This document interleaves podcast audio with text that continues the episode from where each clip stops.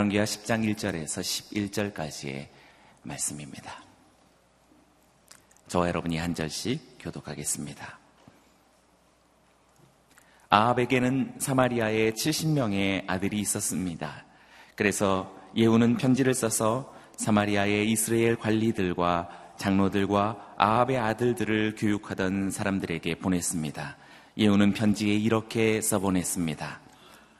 너희 주인의 아들들이 너희와 함께 있고 너희에게 전차와 말과 견고한 성과 무기가 있으니 이 편지가 너희에게 도착하자마자 너희 주인의 아들들 가운데 가장 뛰어난 사람을 뽑아 그 아버지의 왕위에 앉히고 너희 주인의 집안을 위해 싸우라. 그러나 그들은 매우 두려워하며 말했습니다. 두 왕이 그를 당해내지 못했는데 우리가 어떻게 당해낼 수 있겠는가? 그래서 왕궁 관리와 성의 총독과 장로들과 아합의 아들들을 교육하던 사람들이 예후에게 심부름꾼을 보내 이렇게 말했습니다. 우리는 당신의 신하니 당신의 명령은 무엇이든 따르겠습니다만 누구, 누군가를 왕으로 세우지는 않겠습니다. 그냥 당신이 보기에 좋은 대로 하십시오. 그러자 예후가 두 번째 편지를 써 보냈습니다. 너희가 만약 내 편이 돼 내 말을 듣겠다면 너희 주인의 아들들의 머리를 가지고 내일 이맘때까지 이스라엘에 있는 내게로 오라. 그때 왕자들 70명은 자기들을 교육하던 그 성의 지도자들과 함께 있었습니다. 편지가 도착하자 그 사람들은 왕자 70명을 잡아다가 모두 죽이고 그들의 머리를 바구니에 넣어 이스라엘에 있는 예후에게로 보냈습니다. 심부름꾼이 도착해 예후에게 말했습니다. 그들이 왕자들의 머리를 가져왔습니다. 그러자 예후가 말했습니다. 그 머리들을 성문 입구에 두 무더기로 쌓아 아침까지 두어라. 이튿날 아침에 예후는 밖으로 나가 백성들 앞에 서서 말했습니다. 너희는 죄가 없다. 내 주인을 반역해 죽인 사람은 바로 나다. 그러나 누가 이 모든 사람을 죽였느냐? 여호와께서 아합의 집을 향해 하신 말씀 가운데 어느 것 하나도 땅에 떨어지지 않았다는 것을 알아야 한다. 여호와께서는 그 종 엘리야를 통해 말씀하신 것을 이루신 함께 읽겠습니다. 그러고 나서 예후는 아합의 집안 가운데 이스라엘의 살아남은 사람들을 모두 죽였습니다. 또 아합의 고관들과 가까운 친구들과 제사장들을 다 죽여 그 집안에 살아남은 사람이 아무도 없게 했습니다. 아멘. 오늘 이 본문으로 노치영 목사님 말씀 전해 주시겠습니다.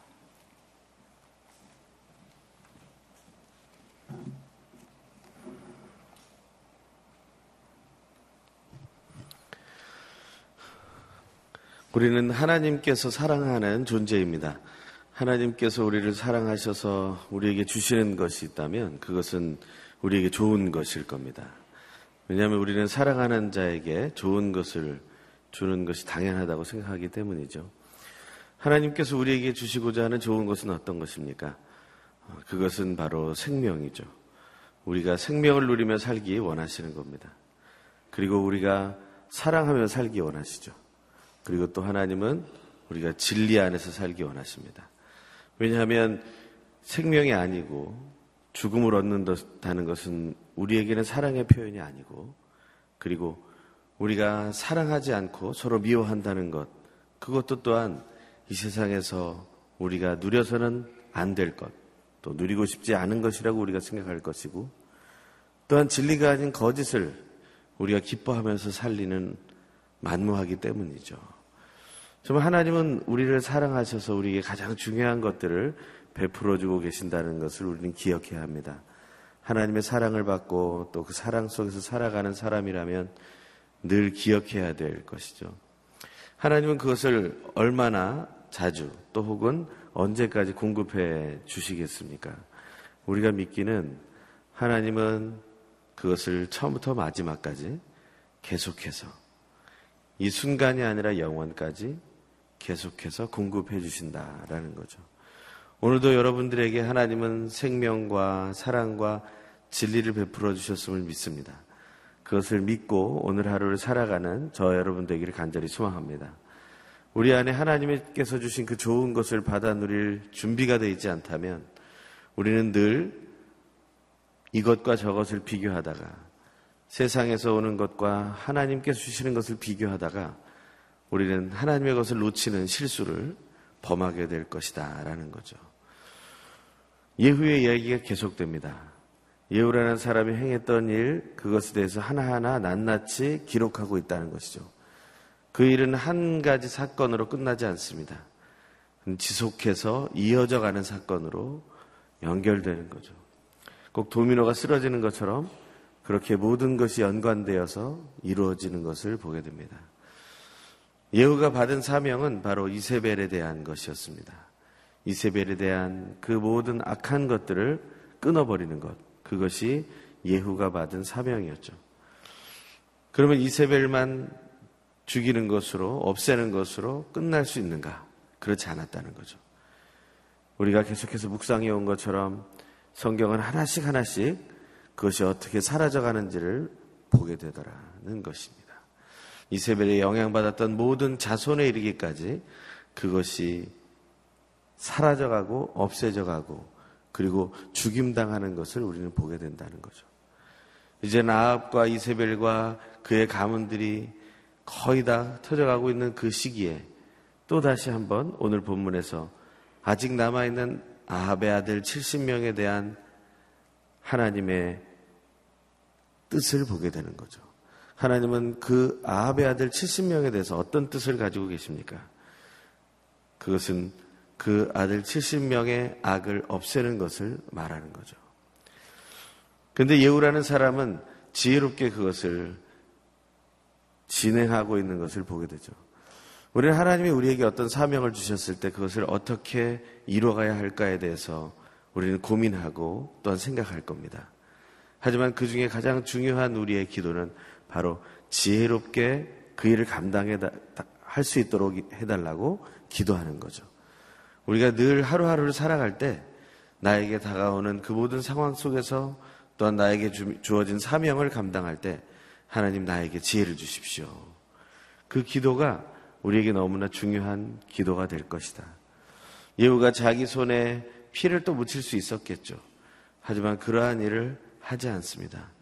예후는 편지를 두 번 쓰게 되죠. 두 번의 편지를 통해서 하나님의 뜻이 이루어지는 것을 목도하게 되는 것입니다. 그 편지는 도대체 어떤 편지였습니까?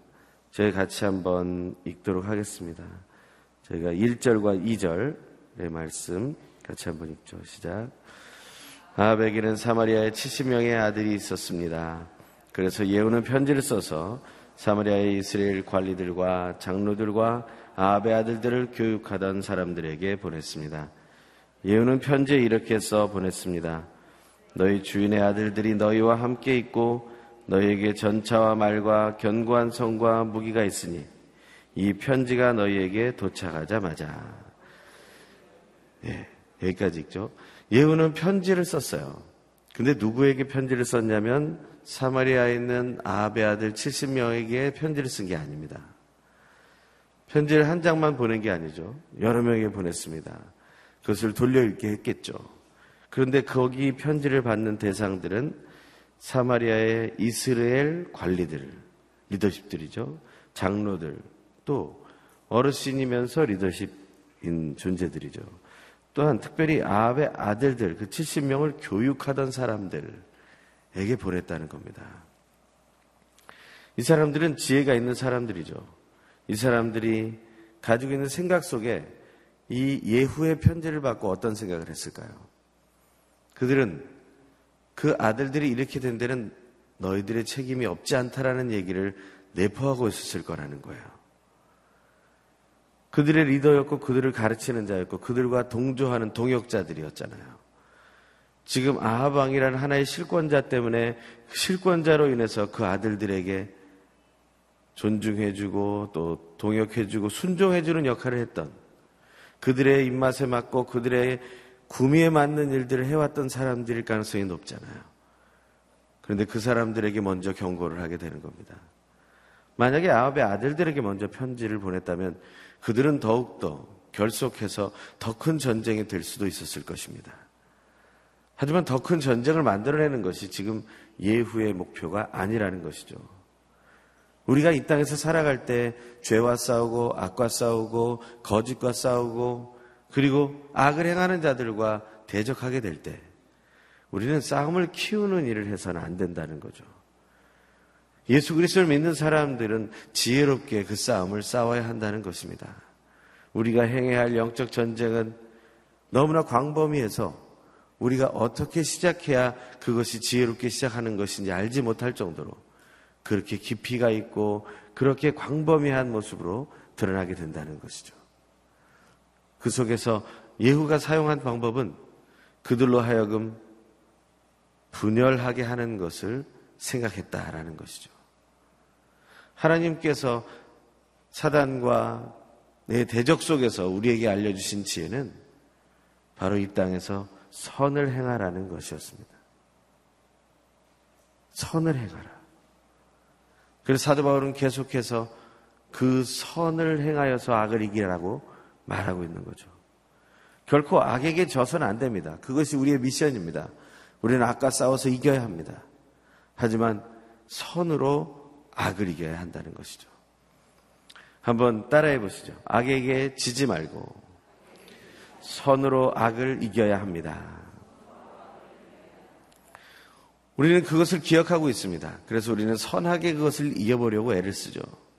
하지만 아직 우리 속에 남아있는 죄와 악 때문에 그 죄성 때문에 우리는 그 악이라는 것에 동조하는 태도를 취하게 되더라는 겁니다.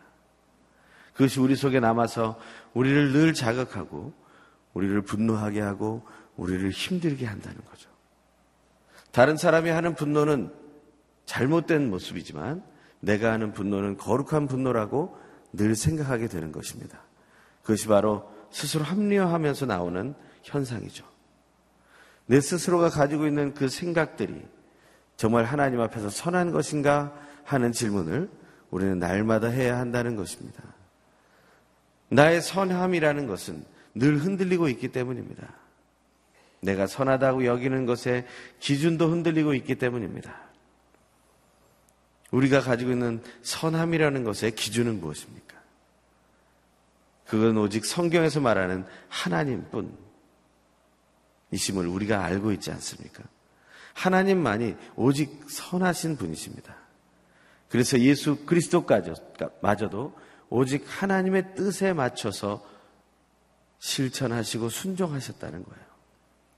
십자가를 왜 지셔야 했습니까? 그 억울한 상황에서 그 잘못된 재판 속에서 그 말도 안 되는 형 집행의 순간 속에서 예수는 왜 침묵하고 그 죽음을 받아들였습니까? 그것은 악에게 지지 않기 위해서였고 선으로 악을 이기기 위해서였습니다. 선으로 악을 이기는 삶을 산다는 것은 십자가를 지는 고통을 겪는 것과도 같다는 것이죠. 물론 우리가 지는 십자가는 예수 그리스도의 져야 하는 십자가와는 다른 것일 겁니다. 그보다는 쉽고 가벼운 것일 겁니다. 하지만 우리가 져야 할 그 십자가는 고통스러운 것이죠. 우리가 어떤 권력을 키우고 그 싸움을 키워나가서 그 큰 싸움을 우리가 이겨낸다고 해서 그것이 하나님께 기쁨을 드리는 것은 아닐 것입니다. 역사 속에 가장 안타까운 전쟁들이 있는데 그 전쟁 중에 하나는 바로 십자군 전쟁이라는 것일 겁니다. 수없이 많은 사람을 동원했고 수없이 많은 사람들이 죽어갔고 너무나 오랜 세월 지속됐던 세계 속의 유명한 전쟁이죠. 그런데 그 전쟁에 가장 그 앞에는 십자가가 있었다는 겁니다. 그래서 사람들이 십자가를 증오하기 시작했죠. 원래는 십자가는 증오의 대상이었습니다. 왜냐하면 십자가는 사형틀이었기 때문이죠. 하지만 사형틀이었던 십자가가 우리의 신뢰의 대상이 되고 우리의 믿음의 대상이 되고 우리를 정결케 할 수 있는 대상이 된 것은 바로 예수 그리스도께서 그 십자가에서 억울하지만 말도 안 되는 판결이지만 그것에 순종해서 피 흘려 죽으셨기 때문인 거죠. 그 사실을 우리가 기억한다면 십자군의 전쟁이라는 것이 그렇게 진행돼서는 안 됐었다라는 사실을 우리는 생각할 수 있다는 것입니다. 이 시기에 우리는 또 다른 십자군의 전쟁을 계획하고 있지는 않습니까? 교회 안에서 또 다른 십자군의 전쟁을 생각하며 분열하고 다투고 있지는 않습니까? 무엇이 옳고 무엇이 그른 것이라는 판단을 내 중심으로 해놓고 그것을 가지고 내 유익을 가지고 그 결과를 가져다 놓고 그 위에 십자가를 얹어놓고 십자가의 뜻이었다라고 말하고 있는 것은 아닙니까? 우리는 지혜로워야 합니다. 예우는 하나님께 구하고 그 지혜를 얻었을 거라고 저는 믿습니다. 그 지혜를 가지고 편지를 쓴 거죠. 이 편지가 너희에게 도착하자마자 일을 해야 된다라고 말하고 있는 거죠. 그 실행 사항이 무엇인지를 3절에 어, 말씀하고 있습니다. 같이 한번 읽죠. 시작.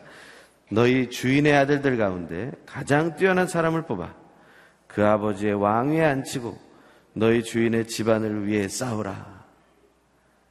이것은 그 안에 70명을 경쟁 구도로 삼으라는 거죠. 분열을 더 심각하게 이루는 것입니다. 시기와 질투와 다툼과 미움이라는 것이 그 안에 있게 만들라는 것이죠. 그들은 충분히 그럴 수 있는 리더들 아닙니까? 그 아하방의 70 아들들을 누구보다도 잘 알고 있는 사람들 아니겠습니까? 그들을 교육하고 양육하면서 그들을 리드하고 그들과 동역하면서 그들의 장단점을 알고 있는 사람들 아닙니까? 그들에게 권위를 세워주는 겁니다. 하지만 그들이 세운 그 권위를 사용하면 그들은 그 70명을 하나로 묶어 놓는 것이 아니라 분열하게 될 거라는 거죠. 예후에게 받은 편지를 이 리더들은 함께 결심할 수 있어요. 이 편지를 우리가 받은 걸 없었던 일로 하고 우리가 지금부터 이 70명을 묶어서 예후를 대적해 보도록 하자. 왜냐하면 이 땅은 아직도 이스라엘 땅 아닙니까? 그리고 사마리아 성이라는 그 성은 지금 아합의 70 아들들이 자리 잡고 지금 있는 상황 아닙니까? 예후는 그 사마리아 성을 공격해서 그것을 점령하고 이겨내야 진짜 이스라엘의 왕이 될 수 있는 그러한 상황이 펼쳐지는 것 아니겠습니까? 넘어가지 않으면 안 되는 그 강이 예후 앞에 있는 것이죠. 그럴 때 이들이 조금 더 지혜로웠다면 그들은 자기들이 합심해서 이 성을 지켜나가야 한다라고 얘기했을지도 모르겠습니다. 하지만 그렇게 하지 않죠. 사람을 뽑아서 왕에 앉히고 주인의 집안을 위해 싸우라는 이에게 가장 합리적인 얘기처럼 들리지만 그 이야기를 보고 그들은 이런 반응을 보내게 됩니다. 사절의 말씀을 같이 읽죠. 시작. 그러나 그들은 매우 두려워하며 말했습니다.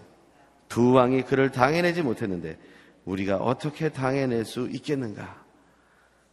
싸워보지도 않고 그들은 이렇게 얘기합니다. 싸워보지도 않고 요라망과 그리고 아시아 왕이 죽었다는 것에 대해서 게다가 자기들이 어떻게 보면 영적인 리더처럼 보이고 모든 것의 리더처럼 보였던 이세벨이 죽임을 당했다는 소식을 듣고 나니까 이것이 너무나 힘들고 고통스러운 경험이 되었다. 소식만 듣고서도 두려움에 빠졌다. 여리고 성에 정탐을 하러 떠났죠. 이스라엘 군대가 여리고성을 점령하기 전에 정탐을 하러 보냈어요. 그때 정탐꾼들이 정탐을 하다 도망친 곳이 라합의 집이었습니다. 그 라합의 집에 도착했을 때 그 라합으로부터 들은 소식은 굉장한 소식이었어요. 지금 여리고성의 사람들은 이미 여러분들이 싸워왔던 그 모든 승리의 소식을 듣고 간담이 다 녹아버렸다고 했어요. 간과 담이 다 녹아버렸다는 거예요. 싸울 의지가 없어진 거예요. 그 두려움이 그들을 다 힘이 빠지게 해버린 거예요. 싸워보지도 않았어요. 소문이 있을 뿐이에요. 그런데 그것을 그렇게 생각하게 되더라. 편지 한 장이 갔을 뿐인데 그 편지 한 장 때문에 그들의 마음은 더욱더 큰 두려움에 빠지게 된다는 겁니다. 싸울 생각을 아예 포기하게 돼버리는 거죠. 그래서 그들은 이렇게 편지를 쓰는 겁니다.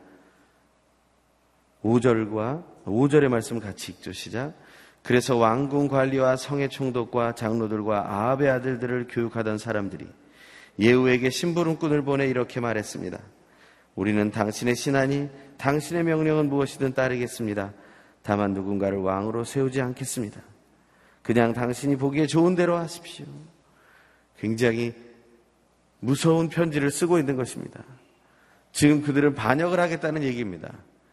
자기 살 길을 찾아가겠다는 거죠. 사람들은 이렇게 쉽게 변화가 됩니다. 내가 뭔가를 지켜야 되겠다는 생각을 가지고 있지만 사실은 쉽게 변화돼서 그것을 포기할 수도 있다라고 생각하는 거죠. 내가 진짜 중요하게 여기는 것은 목숨이라는 사실을 알게 되는 거죠. 그래서 그들은 자기가 살기 위해서 다른 제안을 하고 있는 겁니다. 예후의 편지는 적중했죠. 그것은 편지만 오가는 굉장히 효율적인 전쟁을 치르고 있었다라는 겁니다. 그러자 예후가 어떻게 합니까? 두 번째 편지를 보내요. 두 번째 편지는 어떤 내용이었습니까? 6절의 말씀을 또 같이 읽죠. 시작. 그러자 예후가 두 번째 편지를 써보냈습니다. 너희가 만약 내 편이 돼 내 말을 듣겠다면 너희 주인의 아들들의 머리를 가지고 내일 이맘때까지 이스라엘에 있는 내게로 오라. 그때 왕자들 70명은 자기들을 교육하던 그 성의 지도자들과 함께 있었습니다. 예후는 아주 강력한 요청을 하게 되는 것이죠. 그 강력한 요청이 무엇입니까? 너희들과 함께 있고 너희들이 키우고 너희들이 지금 보호하고 있는 그 왕자 70명을 목을 베어서 가져와라. 분열의 극치죠. 그저 마음만 분열하는 게 아닙니다. 그 마음의 분열이 지속되면 그 육체적인 모습에서도 싸움이 일어나게 되는 거죠. 서로 주먹질을 하고 서로 총칼을 들고 싸우게 되는 것이죠. 그것은 그 안에 있는 두려움 속에서 일어나는 일들입니다. 무엇이 두렵습니까? 무엇이 두려운 것입니까? 오늘 이 시간 이후에 우리 함께 오늘 하루 종일 묵상하며 기도할 때 여러분을 두렵게 하는 것이 무엇인지를 생각해 보십시오. 그것은 아마 죄일 것입니다. 죄의 열매인 죽음일 것입니다. 하지만 그보다 앞서서 여러분들이 두려워해야 할 것은 여러분의 속에 살아서 끝없이 움직이는 어떤 기생충, 기생충들처럼 그렇게 존재하고 있는 거짓이라는 것입니다. 여러분 안에 있는 또 제 안에 있는 그 거짓이라는 것이 사실은 우리가 가장 두려워해야 할 것이라는 거죠. 하지만 우리가 거짓을 두려워해야만 할 필요는 없습니다. 왜냐하면 우리는 예수 그리스도라는 진리를 우리 속에 품고 있기 때문이죠. 우리 속에 질병이 있더라도 우리가 그 질병을 다스릴 수 있는 약을 먹게 되면 우리는 그 질병으로부터 자유로워질 수 있잖아요. 물론 그것에 대한 어떤 지속적인 문제가 있다는 사실을 우리는 뒤로 한다면 예를 들면 고혈압으로 날마다 쓰러질 수밖에 없는 존재라 할지라도 그가 날마다 고혈압 약을 먹게 되면 그는 그 혈압이 높아지는 것을 막을 수 있게 된다. 다시 말하면 우리 안에는 예수 그리스도는 우리의 속에 있는 거짓들을 한순간에 다 없앨 수 있는 분이시지만 사실 우리가 그것을 원치 않거든요. 우리는 우리 속에 있는 거짓과 죄를 적절하게 사용해서 이 땅과 타협하는 것처럼 하면서 혹은 타협하지 않는 것처럼 하면서 내가 살 길을 방, 찾아가고 있는 것이 사실이거든요. 누가 하나님 앞에서 그렇지 않다라고 말할 수 있겠습니까? 내가 오늘 살아가기 위해서 내 속에 있는 이 갈등과 혹은 디레마 같은 이런 일들을 우리는 그냥 내버려 두면서 사실 살아가고 있는 것 아닙니까? 이 세상 모든 사람을 사랑하라고 모든 사람과 화평하라고 아무리 얘기해도 내 속엔 아직 분노가 일어나는 대상들이 남아있지 않습니까? 내가 결코 용서하지 못하는 가족들이, 친지들이, 친구들이 내 속에 남아있지 않습니까? 오히려 그것 때문에 먼 땅으로 떠나서 보지 않고 살겠다고 결심하는 그러한 마음들도 품고 있지 않습니까? 우리가 그것을 그대로 가지고 살아가고 있는 거예요. 그러니 진리 대신 예수 그리스도를 날마다 약을 복용하듯이 우리 속에 처방을 내리고 그것을 먹어야 한다는 것이죠. 다시 한번 확인해야 한다는 것이죠. 그 진리를 확인하는 작업. 그것이 너무 중요하고 귀한 것입니다. 그것을 내버려두면 우리 속에는 그 병이 키워지게 될 것입니다. 거짓의 병이 키워져 죄악을 더하게 할 것이고 죄악의 병이 더 커져서 죽음의 자리로 둘째 사망의 자리로까지 나아가게 될 거라는 거죠. 우리는 이 사실을 깊이 있게 묵상해야 합니다. 그들은 편지가 도착하자마자 어떻게 합니까? 왕자 70명을 잡아다가 모두 죽여버렸어요. 편지가 도착하자마자. 왜냐하면 24시간밖에는 남지 않았거든요. 내일 이맘때라고 얘기했거든요. 그 시간을 지키기 위해서 이들은 자기가 어떤 일을 해야 하는지에 대한 것을 생각해 보지도 않고 순종하는 자들이 되어버립니다. 스스로 멸절되어 버리는 거죠. 그러고 나서 바구니에 그 머리를 다 넣어가지고 신부구름꾼을 향해 보내게 되는 겁니다. 머리가 도착했습니다. 그랬더니 예후는 그 머리들을 성문 입구에 두 무더기로 쌓아 아침까지 돌아 백성들이 보게 하는 거죠. 백성들은 얼마나 두렵겠어요. 예전에는요, 그런 일이 너무너무 많았던 거예요. 한국에도 그런 일들이 있었던 거예요. 중국에도 그런 일들이 있었던 거예요. 일본에도 그런 일들이 있었던 거예요. 유럽 땅에도 그런 일들이 있었던 거예요. 중동 땅에도 그런 일들이 지금 일어나고 있는 거예요. 사람들의 머리를 잘라서 상상을 초월하는 일들. 지금 이 시대에 우리가 그런 것을 보지 않고 이 대한민국에 살아갈 수 있다는 것이 얼마나 감사한 일인지 모릅니다. 사람들은 이처럼 잔인, 무도한 속성을 가지고 있어요. 그러면서 하나님 보고 잔인하다 말합니다. 하나님이 독설가라고 얘기합니다. 하나님은 잘못됐다라고 얘기합니다. 그들 속엔 더 큰 분노가 있으면서 더 큰 죄악이 그 안에 있으면서 그것을 인정하지 않습니다. 예후는 명확하게 얘기해 주죠. 9절에서 11절의 말씀을 같이 한번 읽겠습니다. 시작. 이튿날 아침에 예후는 밖으로 나가 백성들 앞에 서서 말했습니다. 너희는 죄가 없다. 내 주인을 반역해 죽인 사람은 바로 나다. 그러나 누가 이 모든 사람을 죽였느냐? 여호와께서 아합의 집을 향해 행하신 말씀 가운데 어느 것 하나도 땅에 떨어지지 않았다는 것을 알아야 한다. 여호와께서는 그 종 엘리야를 통해 말씀하신 것을 이루신 것이다. 그러고 나서 예후는 아합의 집안 가운데 이스라엘에 살아남은 사람들을 모두 죽였습니다. 또 아합의 고관들과 가까운 친구들과 제사장들을 다 죽여 그 집안에 살아남은 사람이 아무도 없게 했습니다. 아합은 그것이 백성의 죄가 아니라고 말합니다. 그리고 자기의 죄라고 얘기합니다. 백성들은 그런 리더를 따르게 됩니다. 자기의 잘못을 인정하는 리더를 따르게 되는 거예요. 그 사람이 잘못했다라고 말하는 것은 그의 결함을 드러내는 것이기도 합니다. 하지만 사람은 다 알고 있습니다. 누구나 다 결함을 가지고 있다는 사실을 알고 있어요. 하지만 그것을 어떤 순간에 적절하게 인정하느냐라는 것. 우리가 말하기 전에 그들이 먼저 말한다면 그 리더는 더욱더 성숙한 리더가 될 거라는 거죠. 지금 예후는 왕으로 다스려야 하잖아요.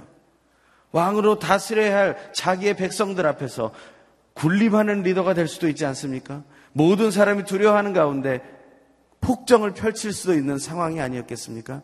그럼에도 불구하고 이 예후라는 왕은 그들에게 자비를 보여주는 거예요. 자기의 비천함을 드러내 보여주는 거죠. 그가 비전이 없고 뜻이 없는 것이 아닙니다. 그가 나약한 것이 아닙니다. 그가 결단력이 없는 것이 아니에요. 그는 지혜로운 거예요. 그는 이제 왕을 시작하는 사람입니다. 이것이 얼마나 놀라운 것인가. 우리는 그 지혜를 봐야 합니다. 내 주관대로 내가 해 봤던 리더처럼 살아가야 그가 바른 리더라고 말할 수 있는 것은 아니라는 거예요.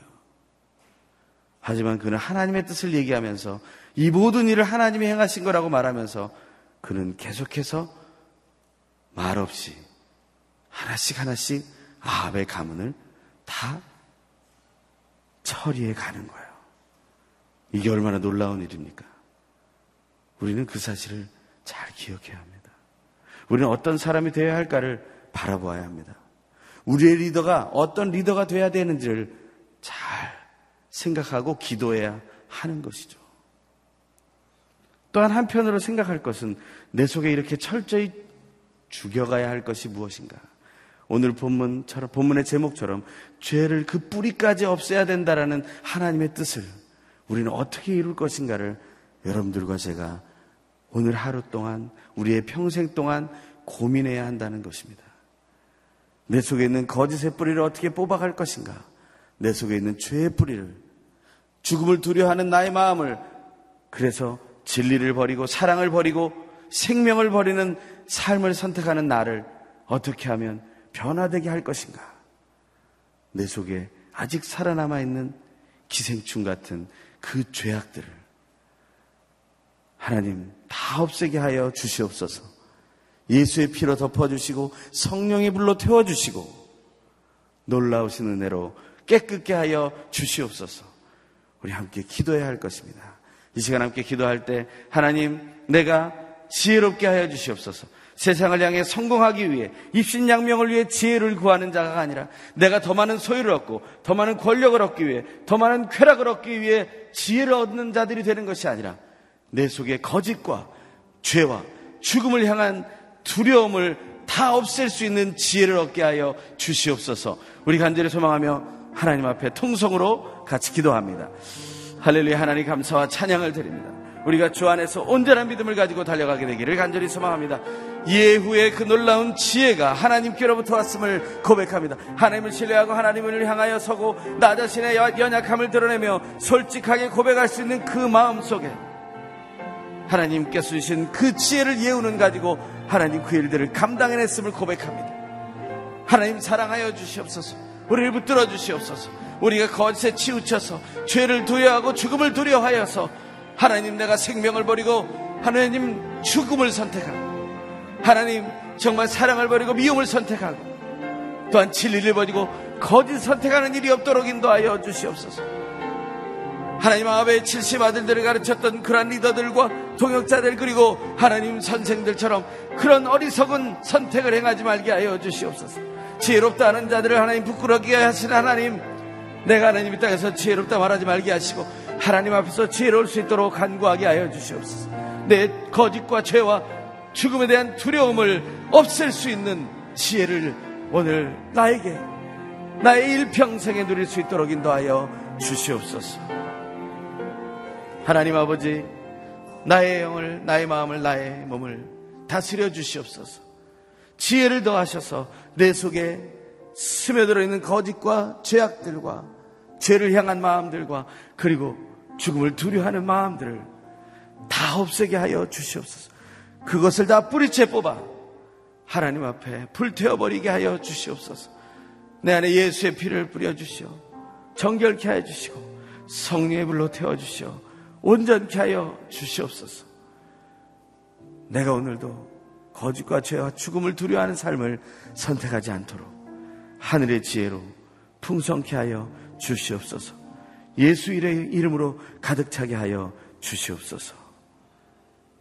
이제는 우리 주 구주 예수 그리스도의 놀라우신 은혜와 하나님 아버지의 결코 끊어지지 않는 사랑하심과 성령 하나님의 교통하심과 온전케 하심과 위로하심과 지혜롭게 하심의 역사가 진실로 죄를 뿌리째 뽑아 거짓과 죽음에 대한 두려움마저도 없이 예수 그리스도 안에서 승리하며 지혜로운 삶을 살아가기를 소망하는 자리에 모인 하나님의 견하는 딸들과 그 가정과 그 가문, 그 모든 사람들의 머리 위에 그들의 사업과 학업과 그들의 비전과 그들의 모든 걸음 위에 그리고 온 땅에 흩어져 복음을 전하는 하나님의 사람들과 교회들 위에 그리고 영상을 통해 참여하는 하나님의 귀한 사람들 그들의 기도의 응답 위에 지금부터 영원토록 항상 함께 계시옵기를 간절히 축원하옵나이다. 아멘.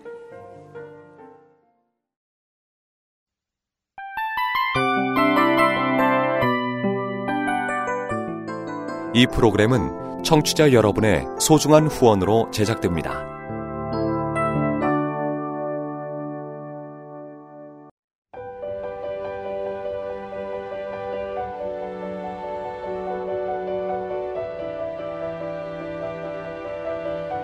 세상에는 수많은 교회들이 있지만 더 깊이 있는 말씀 강해를 찾기 위해 크기로만 교회를 선정하지 않습니다.